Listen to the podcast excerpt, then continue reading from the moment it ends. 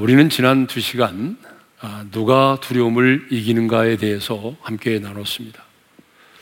오늘은 어떻게 두려움을 이기는가? 우리 인생에 파도처럼 밀려오는 이 많은 두려움을 우리는 어떻게 이기며 살아야 하는지에 대해서 생각해 보도록 하겠습니다. 두려움은 사람들이 제일 싫어하는 감정입니다. 두려움을 좋아하는 사람은 한 사람도 없습니다. 그래서 사람들은 두려움을 이겨내기 위해서 음악을 듣기도 하고, 독서를 하기도 하고, 운동을 하기도 하고, 여러 가지 취미 생활을 하기도 합니다. 저는 개인적으로 이렇게 운동도 하고 취미 생활을 하시는 것을 아주 적극적으로 찬성하고 권면합니다. 그래서 기도를 받으러 오시는 분들에게도 할 수만 있으면 집에 홀로 있지 말고 사람들과 어울려서 운동도 하고 취미 생활을 할 것을 권면합니다. 특히 나이가 들어갈수록 이 운동과 취미 생활은 너무나 중요합니다. 그런데 이렇게 우리가 운동도 하고 취미 생활도 하고 여가 생활을 한다고 해서 우리 안에 있는 그 두려움이 완전히 사라지던가요? 아니, 명상을 하고 마인드 컨트롤을 한다고 그래서 우리 안에 있는 이 근본적인 두려움이 해결되던가요? 큐티를 보다에서도 제가 말씀을 드렸습니다만은 이 묵상과 명상은 너무나 다릅니다. 최근 들어 타 종교에서 명상을 굉장히 강조를 많이 하고 있습니다. 근데 여러분, 명상이라고 하는 것은 뭡니까? 비우는 겁니다. 우리 마음 속에 있는 여러 가지 욕심들, 그걸 비워내는 게 바로 명상이죠. 그럼 묵상은 뭐예요? 묵상은 채우는 겁니다. 하나님의 말씀과 그 하나님의 사랑을 채우는 것이 바로 묵상입니다. 그런데 채움이 없이 비우기만 하면 굉장히 위험합니다. 여러분, 채움이 없이 비우기만 하게 되면 내 의지가 사라지기 때문에 거기에는 어둠의 영들이 역사할 수 있는 기회를 제공하는 것입니다. 그래서 누가 보면 11장에도 보게 되면 어떤 한 사람에게서 귀신이 나갔어요. 그런데 그 귀신이 자기가 나왔던 집이 빈집으로 깨끗하게 수리된 것을 보고 자기보다 더 악한 일곱 귀신을 데리고 들어갑니다. 그래서 그 사람의 형편이 전보다 더 심해졌다라고 기록되어 있어요. 그러므로 하나님의 사람의 누리는 마음을 비우는 이런 명상과 같은 이상한 것들을 해서는 안 됩니다. 하나님의 사람의 누리는 명상을 하는 것이 아니라 하나님의 말씀을 깊이 묵상해야 됩니다. 타락한 재성을 가진 우리 인간은 내가 마음을 비운다고 해서 여러분, 마음이 비워지는 것이 아닙니다. 그래서 어떤 분은 그런 얘기를 하더라고요. 마음을 비우는 것은 사실은 또 하나의 욕심이다. 라고까지 말하는 분들이 있어요. 우리 안에 있는 것들을 비우는 것은 체험으로만 가능합니다. 이 공기 컵 속에 있는 이 공기를 밖으로 끌어내는 것은 거기에 물을 붓게 되면 그 컵 속에 있는 공기가 밖으로 나오는 것처럼 여러분 우리 마음도 마찬가지입니다. 하나님의 말씀과 사랑으로 채워질 때에 우리 안에 진정한 욕심들이 사라지게 되는 거죠. 운동과 취미 생활, 영상, 명상, 이 모든 것들이 여러분 어느 정도 효과는 있을 수 있습니다. 저는 부정하지 않아요. 그렇지만 근본적인 두려움의 문제는 해결되지 않습니다. 아무리 두려움아 떠나가라 명령해도 여러분 두려움은 사라지지 않습니다. 그러면 왜 두려움은 우리의 의지와 결단과 훈련만으로 해결되지 않을까요? 왜 두려움은 우리가 그렇게 노력하고 우리의 의지와 결단을 동원해도 왜 사라지지 않을까요? 저는 두 가지 이유 때문이라고 생각합니다. 그 첫 번째 이유는 두려움이 죄의 결과로 주어졌기 때문입니다. 자, 성경을 보게 되면 두려움은 죄의 결과로 우리 가운데 주어졌습니다. 우리 인간이 언제 최초로 두려움을 느꼈습니까? 아담과 하와가 죄를 짓고 난 다음에 최초의 두려움을 느꼈습니다. 하나님이 먹지 말라고 하는 선악과를 따먹고 난 이후에 아담과 하와가 하나님의 낯을 피하여 동산나무 사이에 숨어 있었습니다. 그때 하나님이 아담아, 내가 어디 있느냐? 라고 아담을 부르셨어요. 여러분, 그때 아담이 어떻게 반응했습니까? 이렇게 반응하지 않았습니까?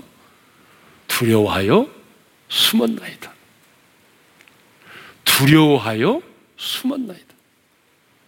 그 전까지는 두려움이 무엇인지조차도 몰랐습니다. 그런데 그때 처음으로 두려움이라고 하는 감정을 경험하게 된 것입니다. 자, 이것을 보게 되면 두려움은 죄의 결과로 우리 가운데 주어졌습니다. 자, 물론 우리가 경험하는 두려움은 셀 수 없을 만큼 많습니다. 미래에 대한 두려움, 실패에 대한 두려움, 죽음에 대한 두려움, 질병에 대한 두려움, 자녀의 진학에 대한 두려움, 결혼 생활에 대한 두려움, 사업에 대한 두려움, 관계에 대한 두려움, 이루 말할 수 없는 두려움이 있는데, 그런데 이렇게 많은 두려움이 있지만은, 우리의 마음과 생각을 지배하고 있는 가장 대표적인 두려움, 가장 근본적인 두려움이 뭔지 아십니까? 그것은 바로 죄와 죽음이라는 두려움입니다. 그래서 오늘 본문에도 두려움에는 형벌이 있음이니라 이런 말씀이 있어요. 이 말은 심판에 대한 두려움을 가진 자들에게는 필연적으로 형벌이 따르게 된다는 말씀이거든요. 여러분 모든 죄에는 형벌이 따르게 되어 있습니다. 그래서 이 형벌이라는 단어 콜라시스가 마태복음 25장에서는 최후의 심판의 날에 죄인들이 받게 될 영원한 지옥의 형벌을 가리킬 때에 사용되었습니다. 그런데 하나님의 형상대로 지음을 받은 우리 인간은 짐승과는 달리 죄를 짓게 되면 그 지은 죄에 대한 형벌의 두려움을 갖게 되는 것입니다. 그러니까 영적으로 보게 되면 이 두려움의 감정은요, 죄에 대한 형벌이 이미 이게 시작되고 있다는 증거인 것입니다. 그래서 우리 인간에게는 뭐가 있습니까? 죄책감이라는 것이 있어요. 그런데 오늘 그 죄책감에 시달리면서 고통 가운데 살아가는 사람들이 얼마나 많이 있습니까? 그 죄책감 때문에 잠을 이루지 못하고 그 죄책감 때문에 매임을 당하고 그 죄책감 때문에 하나님의 은혜의 보좌 앞에 담대히 나오지 못하는 사람들이 얼마나 많이 있습니까? 또 우리가 이 땅을 살아가면서 경험하는 최고의 두려움은 바로 죽음에 대한 두려움입니다. 아무리 많이 배운 사람도, 아무리 고상한 인격을 가진 사람도, 하늘에 나는 새도 떨어뜨릴 만큼의 권력을 가진 사람도 자신의 죽음을 두려워합니다. 우리 인간이 얼마나 죽는 것을 무서워하면 히브리서 기자는 히브리서 2장 15절에 이렇게 말하고 있어요. 죽기를 무서워함으로 한평생 매여 종로로 타는 모든 자들. 여러분, 이것이 우리 인간의 모습입니다. 그러므로 인간은 죄와 죽음의 문제를 해결받지 못하면, 이 죄와 죽음의 문제를 해결받지 못하면, 이 두려움의 문제를 해결받을 수가 없는 겁니다. 가장 근본적인 죄와 죽음의 문제를 해결받지 못하면 이 두려움의 문제를 해결받을 수가 없습니다. 왜 우리 인간의 의지와 결단만으로 이 두려움을 해결할 수 없는가? 두 번째 이유입니다. 두 번째 이유는 사탄이요. 이 두려움을 강력한 도구로 사용하고 있기 때문에 그렇습니다. 사탄은 두려움의 영입니다. 그래서 우리말 성경 디모데후서 1장 7절을 보게 되면 이렇게 말씀하고 있습니다. 하나님께서 우리에게 주신 것은 두려움의 영이 아니다. 그러므로 사탄이 역사하는 곳에는요, 언제나 뭐가 있을까요? 두려움이 있습니다. 반면에 성령님이 역사하시는 곳에는 뭐가 있을까요? 놀라운 평안이 있습니다. 그래서 우리가 이 성령과 악령의 역사를 분별하는 아주 중요한 요소 중에 하나가 뭐냐 그러면 바로 평안과 두려움입니다. 사탄은 두려움의 영입니다. 그래서 사탄은 오늘도 타락한 우리의 재성과 우리 안에 있는 이 많은 쓴뿌리와 상처들을 이용해서 끊임없이 우리로 하여금 두려움 가운데 머물러 있게 만듭니다. 이 두려움의 포로가 되게 만듭니다. 믿음의 눈으로 보면은 사실 아무것도 아닌데 이 사탄이 역사를 하기 시작하면 어떤 사람의 말에 매임을 당하게 되고 어떤 사람에게 매임을 당하게 되고 어떤 관계에 매임을 당하게 돼서 우리가 두려움의 포로로 살아갈 때가 참 많이 있습니다. 왜 두려움은 우리의 의지와 노력만으로, 결단만으로 해결되지 않느냐? 그 두 가지를 생각했습니다. 그 첫 번째가 뭐였습니까? 두려움이 죄의 결과로 주어졌기 때문에 죄와 죽음의 문제를 해결받지 못하면 누구도 이 두려움을 해결할 수 없기 때문이고 두 번째로는 사탄이 아주 강력하게 이 두려움을 도구로 사용하고 있기 때문이다라고 하는 것입니다. 그렇다면 우리는 어떻게 해야 될까요? 평생을 두려움 가운데 떨면서 살아야 될까요? 아닙니다. 여러분, 우리가 두려움 가운데 사는 것은 결코 하나님의 뜻이 아닙니다. 하나님은 저와 여러분이 우리 안에 있는 두려움을 내쫓기를 원하십니다. 우리 인생 가운데 파도처럼 밀려오는 이 수많은 두려움들을 이겨내기를 원하십니다. 그렇다면 우리는 어떻게 이 두려움을 이겨낼 수 있을까요? 오늘 본문을 보게 되면 온전한 사랑이 두려움을 내쫓는다고 말씀하고 있습니다. 요한일서 4장 18절 상반절의 말씀을 읽겠습니다. 다 같이요. 사랑 안에 두려움이 없고 온전한 사랑이 두려움을 내쫓나니 자, 거기 보게 되면 뭐라고 되어 있습니까? 사랑이 두려움을 내쫓는다. 그런데 어떤 사랑이 두려움을 내쫓는다고 말하죠? 온전한 사랑이 두려움을 내쫓는다라고 말하고 있습니다. 온전한 사랑입니다.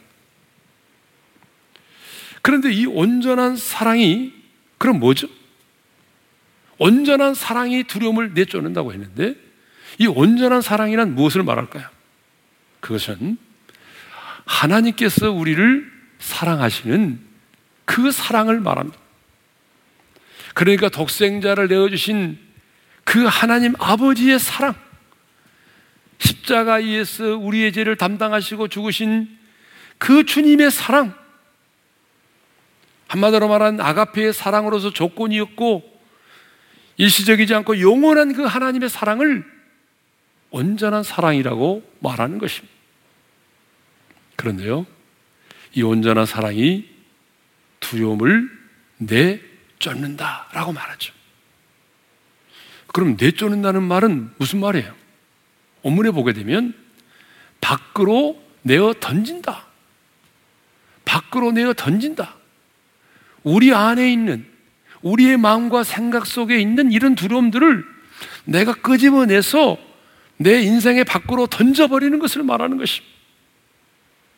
그러니까 온전한 사랑, 이 하나님의 사랑, 이 십자가의 사랑을 내가 알고 그 사랑이 내게 임하면 이 온전한 사랑이 두려움을 내쫓는다 그 말입니다. 이 온전한 사랑이 두려움을 이긴다 그 말입니다. 왜 온전한 사랑이 두려움을 내쫓을까요? 왜 온전한 사랑이 두려움을 이길까요? 저는 두 가지 이유 때문이라고 생각합니다. 첫째는 사랑 안에 두려움이 없기 때문입니다. 자, 오늘 본문 요한일서 4장 18절 상반절을 다시 읽겠습니다. 시작. 사랑 안에 두려움이 없고 온전한 사랑이 두려움을 내쫓나니 두려움에는 형벌이 있습니다. 한번 따라서 합시다. 사랑 안에 두려움이 없고 사랑 안에 두려움이 없다는 말은 하나님의 사랑과 두려움이 함께 공존할 수가 없다는 말이에요. 여러분, 빛과 어둠이 함께 공존할 수 없죠. 여러분, 그러지 않아요? 빛과 어둠이 함께 공존한 걸 본 적이 있습니까? 아무리 칠흑같이 어두운 밤이라도 빛이 임하면 빛이 임한 만큼 빛의 속도만큼 어둠은 사라지게 되어 있습니다. 여러분 마찬가지입니다. 하나님의 온전한 사랑이 임하면 하나님의 온전한 사랑에 내가 사로잡히면 여러분이 아무리 큰 두려움도 아무리 강한 두려움도 떠나게 되어 있습니다. 잠을 이루지 못하게 만들고 사람을 만나는 것보다 힘들게 하는 그 두려움도 이 온전한 하나님의 사랑이 내게 임하면 떠나게 되어 있습니다. 내 인간의 의지와 결단으로 해결할 수 없는 이 두려움도 하나님의 온전한 사랑이 내게 임하면 내어 쫓김을 당합니다. 왜? 사랑 안에 두려움이 없기 때문입니다. 그래서 어떤 분은요, 결국 두려움은 사랑의 결핍에서 온 것이다 그랬어요. 저는 이 말에 동의합니다. 결국 두려움은 사랑의 결핍에서 온 것이. 여러분 주변의 사람들을 이렇게 보게 되면요. 그 사랑의 결핍, 애정의 결핍. 그러니까 사랑을 받지 못하는 사람들이 사랑을 충분히 받고 사는 사람보다 훨씬 더 두려움이 많습니다. 왜냐하면 이 사랑의 결핍이 내 자신도 모르게 마음속에 두려움의 벽을 세우기 때문이죠. 자, 왜 온전한 사랑이 두려움을 내쫓습니까? 두 번째입니다. 그 두 번째는 온전한 사랑이 우리의 인간의 가장 근본적인 두려움, 죄와 죽음의 문제를 해결했기 때문입니다. 방금 말씀드린 것처럼 하나님을 떠난 우리 인간이 가지고 있는 가장 근본적인 두려움이 뭐라고 그랬어요? 죄와 죽음에 관한 두려움이라고 그랬죠. 그런데 죄와 죽음의 문제를 해결한 하나님의 사랑, 죄와 죽음의 문제를 해결한 십자가의 그 사랑, 그 하나님의 사랑을 경험한 자는 두려움을 뛰어넘어서 하나님이 주시는 영적인 담대함을 갖는다는 것입니다. 제가 몇 번 말씀을 드렸는데요. 샘물교회 청년들이 아프가니스탄 봉사활동을 갔다가 탈레반에게 잡혀서 배 목사와 한 형제가 죽임을 당하고 풀려난 사건이 있었습니다. 처음에는 그들이 환대하며 잘 보냈는데 한국에서 연일 언론들이 특정 보도로 특정으로 보도가 되면서 그들이 돌변하기 시작을 했다는 거죠. 그때 배목사들은 팀원들을 모아놓고 이렇게 말했다고 합니다. 이들은 분명히 남자를 죽이는데 내가 먼저 죽겠다.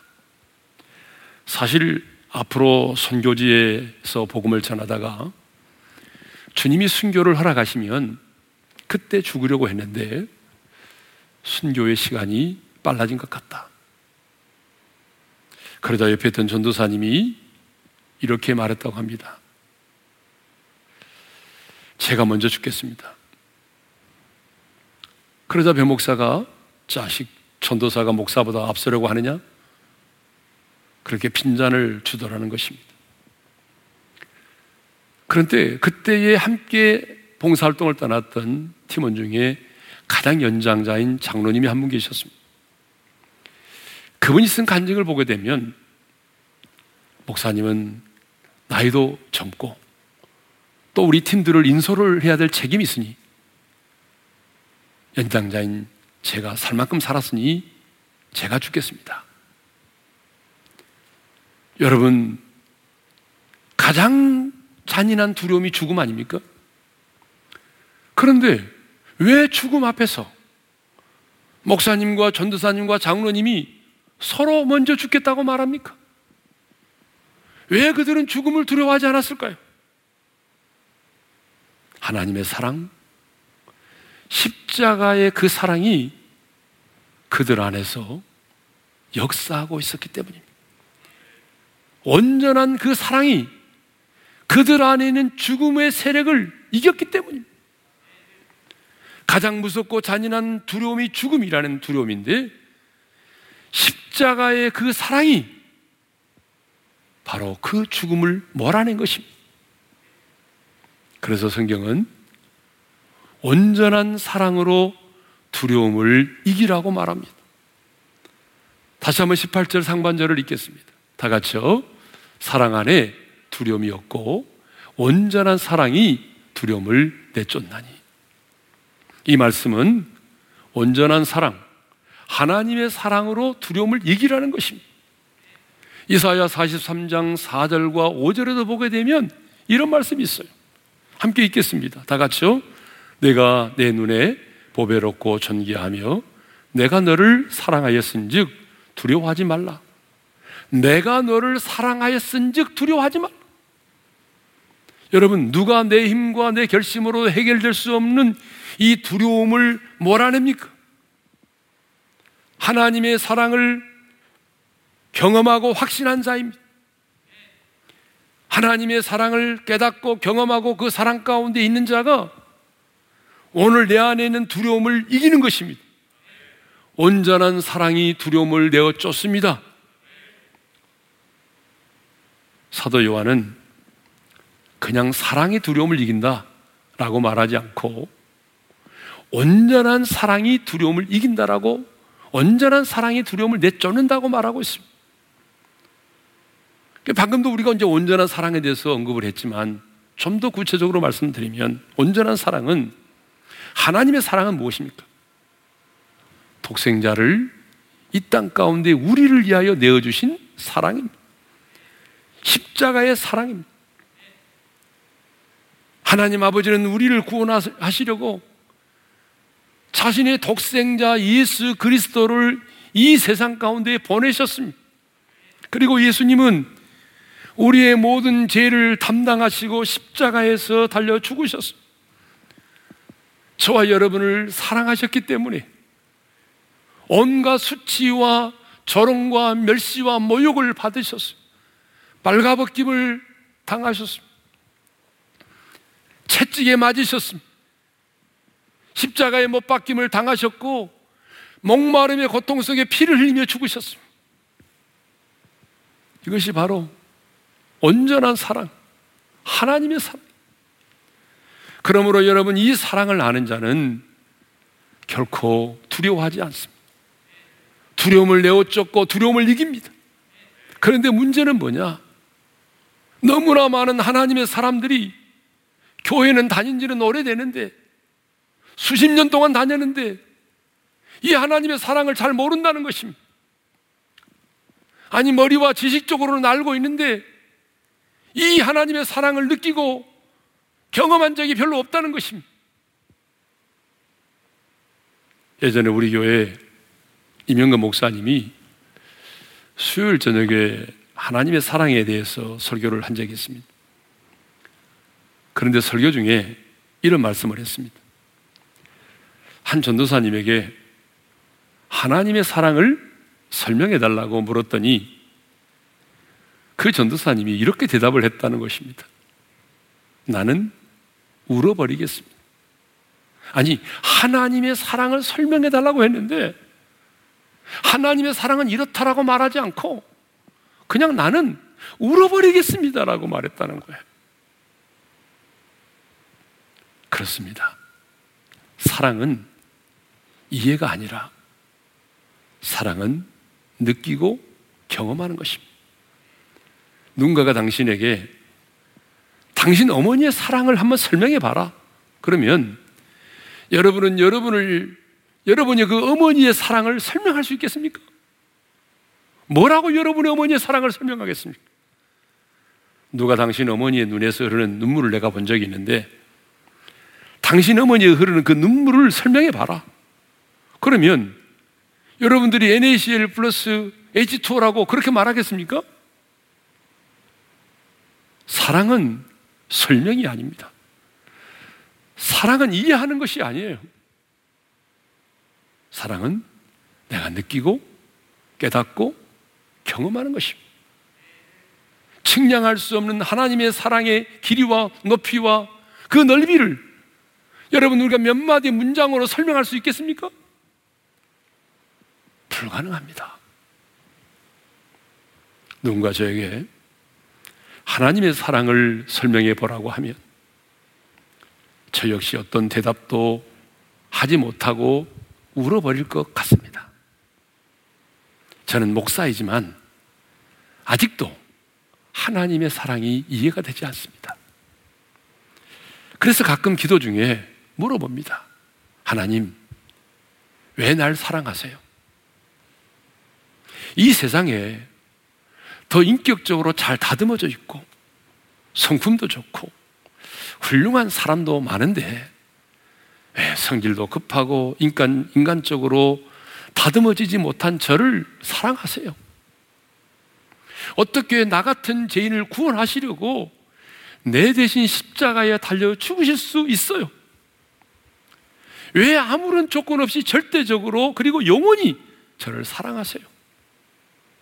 어떻게 주님 자신보다 저를 더 사랑하세요?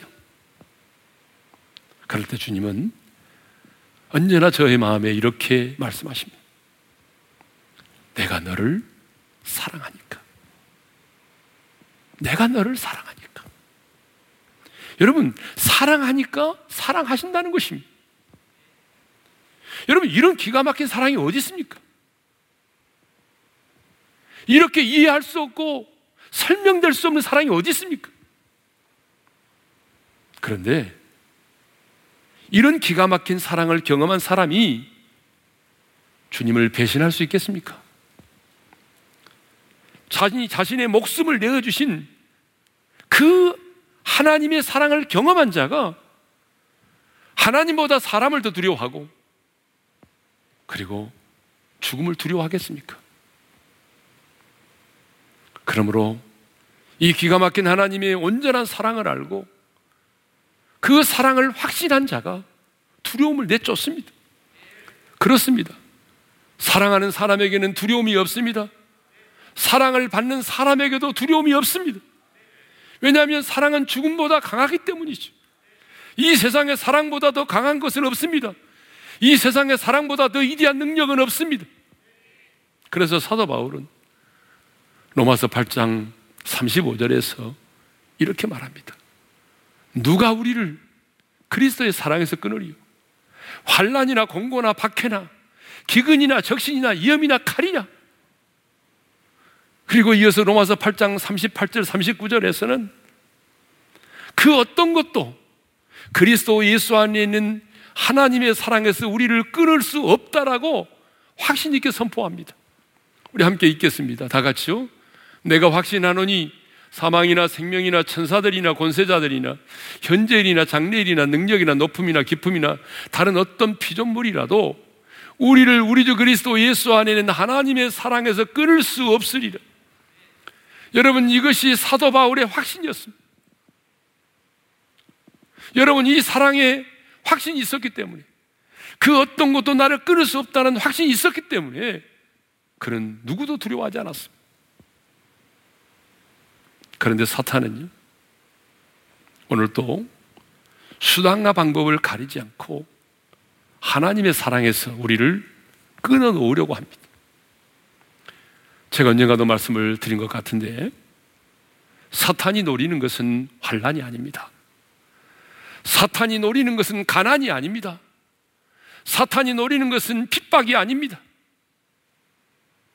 사탄이 노리는 것은 환란과 박해와 가난과 이 모든 것들을 통해서 하나님의 사랑에서 우리를 끊는 것입니다.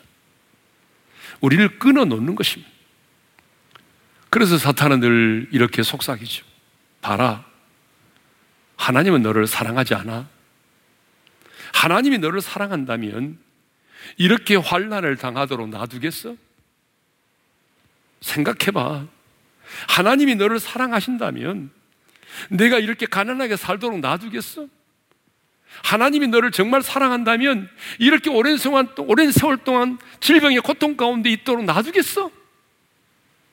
지금의 상황으로 말한다면 하나님이 너를 사랑한다면 코로나 바이러스에 걸리도록 왜 놔두겠어? 이런 얘기죠. 사탄은 늘 이렇게 하나님의 사랑을 의심하게 만듭니다. 그래서 마침내, 그래, 하나님은 나를 사랑하지 않아. 나 같은 사람에게는 관심이 없어. 라는 결론에 이르게 하는 것입니다. 그러나 바울은 하나님의 사랑을 확신했던 바울은 로마서 8장 37절에서 당당히 이렇게 선포합니다. 여러분, 우리도 한번 선포해 볼까요? 그러나 이 모든 일에 우리를 사랑하시는 이로 말미암아 우리가 넉넉히 이기는이라. 간신히 이기는 것이 아니라 넉넉히 이긴다라고 말합니다. 그러므로 하나님의 사랑에서 우리를 끌어놓을 수 있는 것은 아무것도 없습니다. 사탄의 계기에 속지 마십시오. 하나님은 변함없이 당신을 사랑하십니다. 당신이 연약하여 넘어졌어도 실패했어도 주님은 여전히 당신을 사랑하십니다. 하늘이 두 쪽이 나도 분명한 사실은 그 어떤 것도 그리스도 예수 안에는 하나님의 사랑에서 나를 끊어놓을 수 없다는 것입니다. 어떤 환란도, 어떤 가난도, 어떤 질병도, 심지어는 죽음까지라도 하나님의 사랑에서 나를 끊어놓을 수 없습니다. 저는 목회를 하면서 사탄이 제일 듣기 싫어하고 무서워하는 말이 있다는 걸 알게 됐어요. 그 첫 번째는 주님의 보혈이고 두 번째로는 하나님의 사랑입니다. 주님이 얼마나 이 형제와 자매를 사랑하시는지. 그래서 그 형제와 자매에게 하나님의 사랑을 노래하고 이야기하면 이 더러운 귀신은 너무나 고통스러워합니다. 특별히 예수 사랑하시면 거룩하신 말일세 우리들은 약하나 형제님과 자매님의 이름을 부르면서 날 사랑하신, 널 사랑하신 성경에 쓰였네. 이 찬양을 부르면 길을 막으면서 더 이상 그 찬양을 부르지 말라고요. 막 길을 막으면서 더 이상 그 찬양 부르지 말라고 고성을 질러댑니다. 사랑하는 성도 여러분, 사랑하면 두렵지 않습니다. 정말 하나님을 사랑하면 두려움이 사라집니다. 정말 하나님의 사랑을 체험하면 감옥도 죽음도 두렵지 않습니다. 왜 우리는 여자는 약하지만 어머니는 강하다고 말합니까? 자식에 대한 사랑 때문이죠. 자식을 사랑하기 때문에 어머니는 어떤 것도 두려워하지 않습니다. 당신 안에 두려움이 있습니까? 하나님을 사랑하십시오. 사랑할 수 없는 사랑까지라도 사랑하십시오. 용서하지 못하는 사람들의 특징은 두려움 가운데 있다는 것입니다. 주변을 둘러보십시오. 여러분, 누가 더 많은 두려움 가운데 살아가던가요? 용서하지 못하는 사람들입니다. 그러므로 우리는 내 마음의 부담으로 다가오는 사람도 사랑하며 용서해야 합니다. 사랑은 능력입니다. 두려움을 쫓아낼 유일한 무기는 바로 사랑입니다. 그러므로 사탄이 우리 안에 두려움의 영으로서 역사할 때에 하나님의 그 온전한 사랑으로 물리칠 수 있기를 바랍니다. 나를 향한 온전한 하나님의 사랑을 깊이 묵상하십시오. 그리고 나를 향한 그 하나님의 십자가의 그 사랑, 온전한 하나님의 사랑을 선포하십시오. 주님이 십자가에서 나를 이처럼 사랑하셨다고. 그 사랑에서 끊을 수 있는 것은 아무것도 없다라고. 여러분, 당당히 선포하십시오. 그리고 그 온전한 하나님의 사랑을 입으로 표현하십시오. 우리가 하나님께 드리는 사랑의 최고의 표현이 뭔지 아십니까? 그게 바로 예배입니다. 그러므로 여러분, 정말 하나님을 사랑한다면 여러분의 마음과 뜻과 목숨을 다하여 정성을 다하여 하나님을 뜨겁게 예배하십시오. 왜 우리가 이렇게 어려운 시기에도 인색함이 아닌 차원하는 마음으로 온전한 11조를 드립니까? 그 이유는 딱 한 가지입니다. 하나님을 사랑하기 때문이죠. 하나님을 사랑하기 때문이죠. 사실 우리는 두려움과 싸울 필요가 없습니다. 두려움과 싸울 필요가 없어요.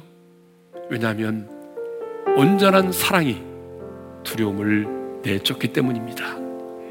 사랑하는 성도 여러분, 사랑이 두려움을 몰아냅니다.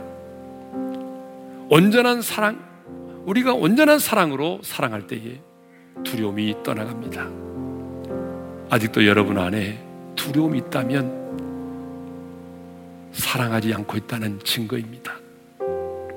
하나님을 진정으로 사랑하고 그 주님이 피 흘려 세우신 몸된 교회를 진정으로 사랑하고 사랑할 수 없는 사랑까지라도 내가 사랑할 수 있다면 두려움은 발붙일 곳이 없게 될 것입니다.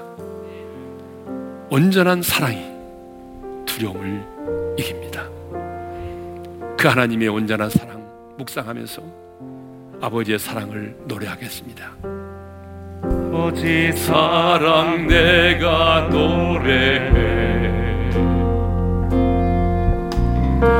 아버지 은혜 내가 노래해. 그 사랑 변함없으신 거짓 없으신 성실하신 그 사랑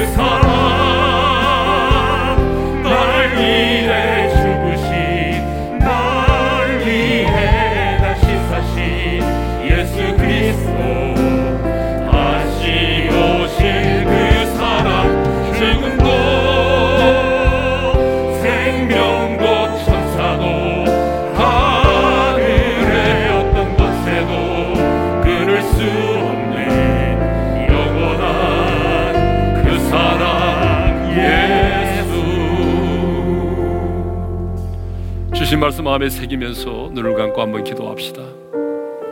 사랑하는 성도 여러분, 이 세상에 두려움이 없는 사람이 누가 있겠어요? 우리의 인생 가운데 수많은 두려움이 파도처럼 밀려오고 있습니다. 그래서 우리는 그 두려움을 이겨내기 위해서 운동도 해보고 여가 생활도 즐겨보지만 그러나 내 인간의 의지와 결단만으로는 이 두려움을 해결할 수 없습니다. 그런데 오늘 주님 우리에게 말씀하십니다. 사랑 안에 두려움이 없나니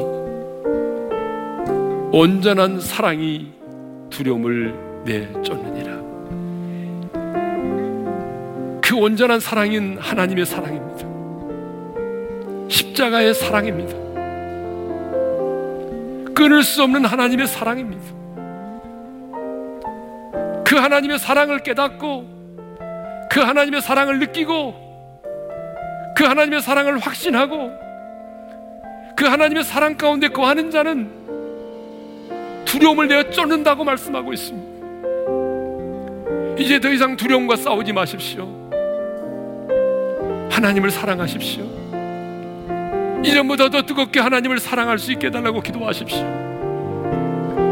머리와 지식이 아닌 가슴으로 하나님의 사랑을 느끼게 하시고 그 하나님의 사랑에 젖어서 인생을 살아가게 해달라고 기도하십시오. 두려움은 사랑의 결핍입니다. 오늘 내 안에 두려움이 있다면 그만큼 내가 하나님을 온전히 사랑하지 못하고 있다는 증거이기도 합니다. 여러분 어떤 사람이 두려움의 포로가 되어 살아갑니까? 사랑을 받지 못하는 자, 아니 용서해야 될 사람을 용서하지 못하고 살아가는 자들이 두려움의 포로가 되어 살아갑니다. 그리고 그러므로 하나님을 사랑하시고 여러분에게 부담으로 다가오는 그 사랑까지라도 사랑하십시오. 그럴 때 우리는 온전한 하나님의 사랑으로 두려움을 이겨내고 살아갈 것입니다. 주신 말씀 붙들고 우리 주여 한번 외치고 간절히 기도하며 나가겠습니다. 주여 아버지 하나님 우리의 인생 가운데 너무나 많은 두려움이 있습니다. 정말 너무나 헤아릴 수 없는 많은 두려움이 우리 가운데 엄습해오고 있습니다. 하지만 우리의 열심과 우리의 노력과 우리의 의지만으로는 이 두려움의 문제를 해결할 길이 없습니다. 그런데 오늘 주님께서 우리에게 말씀해 주시니 감사합니다. 온전한 사랑이 두려움을 내쫓느니라 사랑 십자가의 사랑 끊을 수 없는 그 하나님의 사랑 우리로 하여금 깨닫게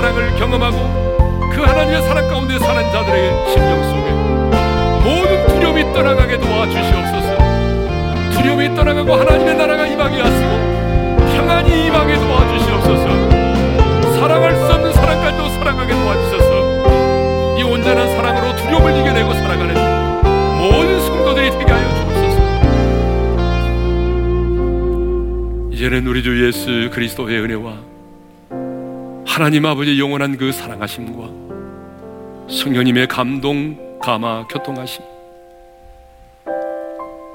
그 온전한 하나님의 사랑으로 두려움을 내어 쫓고 하나님이 주시는 평안의 축복을 누리며 살기를 소망하는 모든 성도들 위해 이제로부터 영원토로 함께 하시기를 축원하옵나이다.